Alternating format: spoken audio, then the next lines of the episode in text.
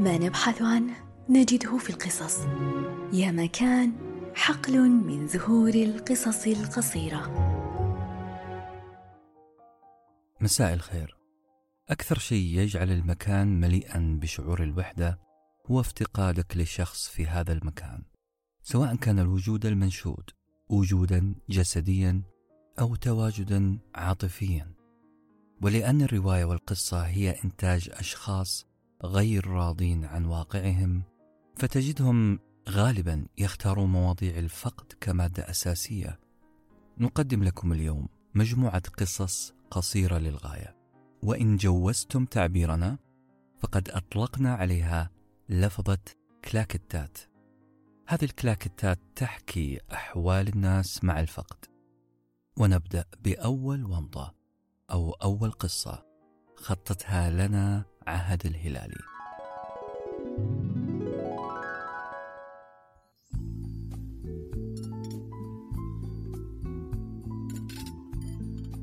سألته عن أحب الأشياء لقلبه فأخبرني وهو ينزل الجريدة وينظر إلي من طرفها.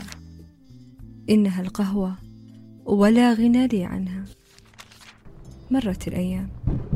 وفي يوم كان المطر يهطل بشدة رفعت يدي ودعوت الله أن يجعلني أحب الأشياء لقلبه. فأصبحت حبة بن مزروعة في أثيوبيا.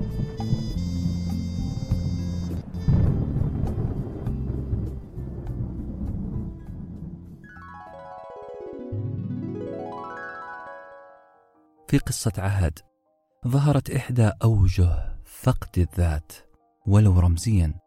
أو تخيلا كهذه العاشقة التي جرفها شعورها إلى تمنيها الفقد فقد ذاتها وكيانها. على هيئة حبة بن ستخطف يوما وتحمص وتطحن لتذوب بكوب أحدهم.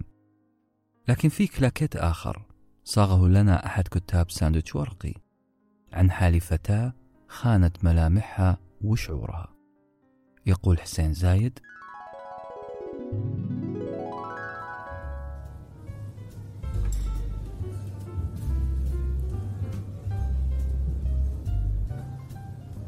وحيدة في المقهى. تشع بابتسامة مغرية وألوان الحياة تصبغ كل تفاصيلها. بينما تحتسي قهوتها الساخنة يقترب المعجبون ثم يهربون. تقول الإشاعات أنه عند الاقتراب منها. تسمع لقلبها. أنينناي وترى في ابتسامتها خربشات فنان طائش.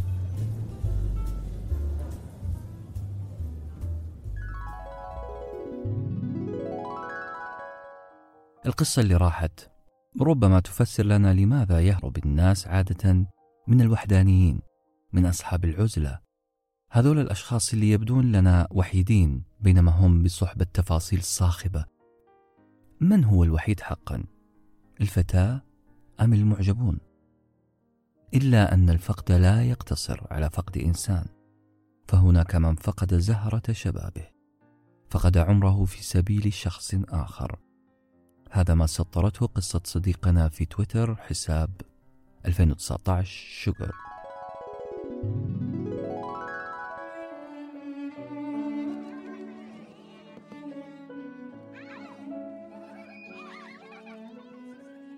تنظر بحنو نحو حفيدتها الصغيرة وهي تلعب بعروق يديها البارزة.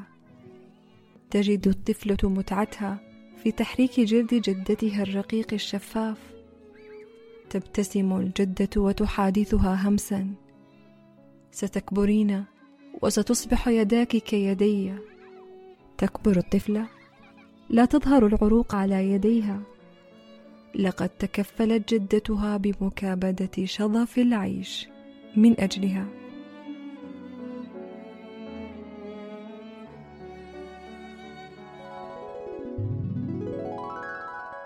أعتقد أن القصة السابقة أوصلت لكم ما أوصلته لي من مشاعر ومعان عميقة. وصلت لي كم الحب والتضحية التي قدمته الجدة الحنون لحفيدتها دون أي مقابل على مدى السنوات. كبرت فيها هذه الحفيدة وتدللت فلم تشخ يداها سريعا. هذه القصة تذكرني بمثل يوناني يقول يصبح المجتمع عظيما عندما يزرع رجال مسنون إلى الجار والتي يعلمون أنهم لن يجلسوا بظلالها أبدا. تضحيات الأجيال أقدر أقول إنها أعظم التضحيات. وبالحديث عن التضحيات والفقد أجد نفسي مرغما أنا أقول لا يقضي الفقد فقط على البشر ولكنه أيضا يقضي على قيم جميلة قيم كالوضوح الشفافية والصدق. قد نجد أن الصدق قد التوى عنقه ليدخل ملعب الكذب. فقد القيم سطره لنا وائل نجار في الكلاكيت القادم.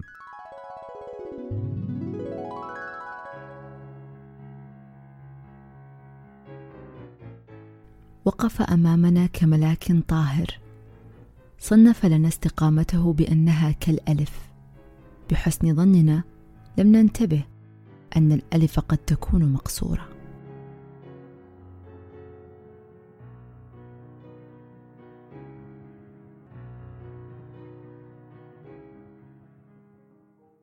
ولأن الفقد شعور قاسي نحاول أحيانا التحايل عليه.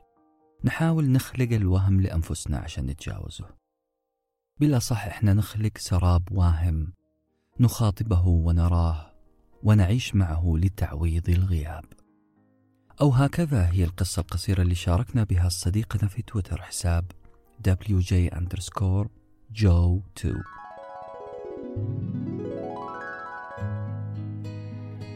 كان واقفا فوق أريكته يلقي قصيدته بحرقة على حبيبته التي كانت تبتسم له. كان يلقيها ويداه ترتفع بفجيعة مع كل شطر. حبيبته المبتسمة كادت أن تبكي. لولا ذاك الإطار حول ملامحها. أعترف. إنه كل ما سمعت أو قرأت قصة عن معاناة الفاقدين لأحبابهم ووجعهم الدامغ أحزن جدا. وبنفس الوقت ولا تفهموني غلط أحيانا أسعد وأطمن عليهم.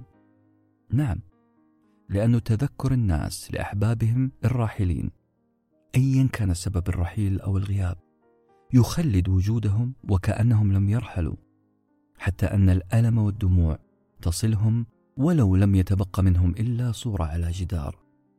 التحايل على شعور الفقد هو سلوك شائع بيننا كسلوك هذا المسن وتحايله على فقده لشيء أحبه ولم يستطع أن يناله.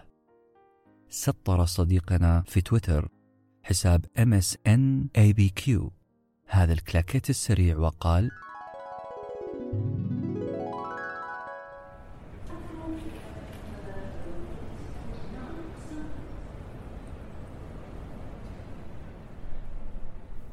شاهد مسن يتجول في معرض الكتاب. سأله بفضول هل يمكنني أن أساعدك؟ رد المسن بحزن أريدك أن تعلمني القراءة.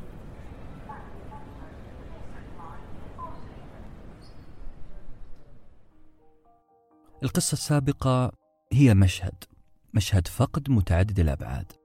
واضح فيه كم فقدت الكتب المتراصة والمتناثرة حول هذا الرجل المسكين قيمتها. هذا الشيء لأنه هو فاقد مفتاحه العظيم فاقد مفتاح القراءة. فصار الفقد بمساحة المعرض الكبير الذي يتواجد فيه هذا المسن. لكن وعيه ورغبته في القراءة جعلت حجم الفقد ربما صغيرا بل صغيرا جدا. إلا أن للفقد وجه جميل جدا. تخيلوا هذه المفارقة. قد يكون الفقد جميلا إذا افتقدت نفسك في روح شخص آخر أن تتمازج أرواحكما فتصبحان شخصا واحدا. وكأنه نجم يتمحور الكون حولكما. هذا ما سطرته قصة شفاء حجازي.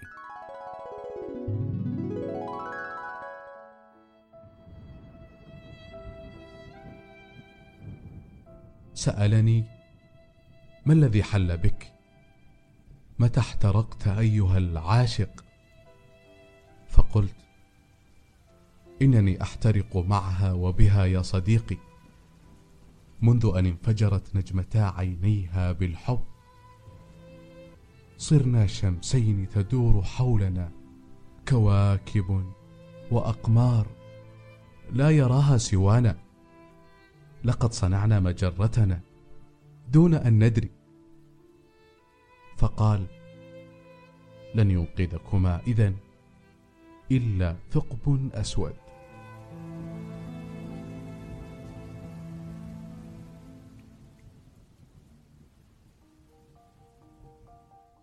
لكن يبقى الحب والعشق لغز كبير. عندما يتعلق الأمر بالمشاعر لك أن تتخيل عزيزي المستمع عزيزتي المستمعة كم يعاني هذا العاشق أو العاشقة وهو يقول إنني أحترق معها وبها حتى فضحه عذابه أمام صديقه. أظنها ضريبة العشق فإما حب كامل أو فلا. لكن نعود لموضوع الفقد. قد يكون الفقد أمنية قد يكون خيال خيال حالم وليس وهما مقلقا كما عبر عنه جهاد فيصل في الكلاكيت التالي.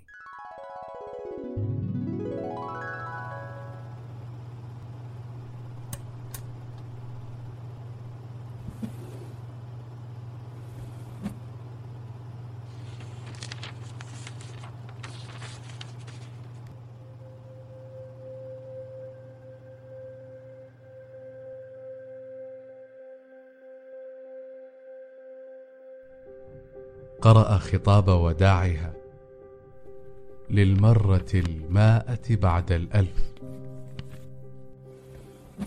أعاده إلى درج الطاولة بجوار سيرهما وأخذ يتأملها مبتسما وهي نائمة بجواره.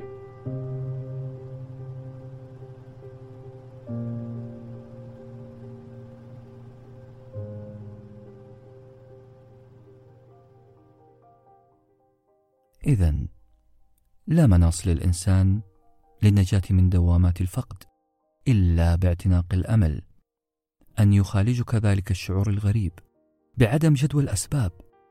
الأسباب لم يعد لها معنى فنحن ننتظر أحيانا أن يتغير الحال إلى حال من دون تفسير منطقي كما في القصة التي كتبتها صفاء.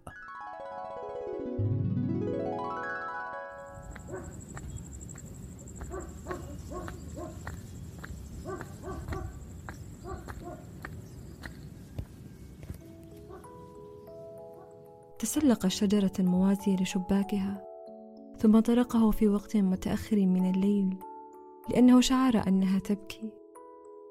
عندما فتحت له الشباك ضم يدها نحو صدره بقبضة قوية. أعطاها صندوقا وقال كلما شعرت برغبة في البكاء افتحي. بعد أن ذهب فتحت الصندوق الذي أصدر صوت موسيقى فابتسمت.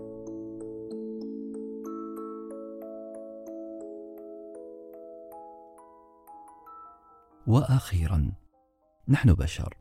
نتأثر بابتعاد أحدهم عن حياتنا بالتأكيد. لا يخفف هذا الشعور إلا اللحظات الرائعة اللي نعيشها. اللحظات الحقيقية الخالدة كما سطرها keyboard صديقنا الجميل في تويتر K underscore اي ال دي ال اي اتش عندما قال يتغزل في خصلة شعر هاربة من حجاب أمه. احمرت وجنتاها. قاطعته قائلة أنت بياع كلام. رد قائلا أمي الزواج يبدأ بكلمة ثم تنهيه أخرى. عتق العبودية بكلمة والحرب الضروس تشعلها كلمة. وأرجو أن تكون كلماتي مفاتيح جنة أبوابها ثغرك. وفي حفظ الله.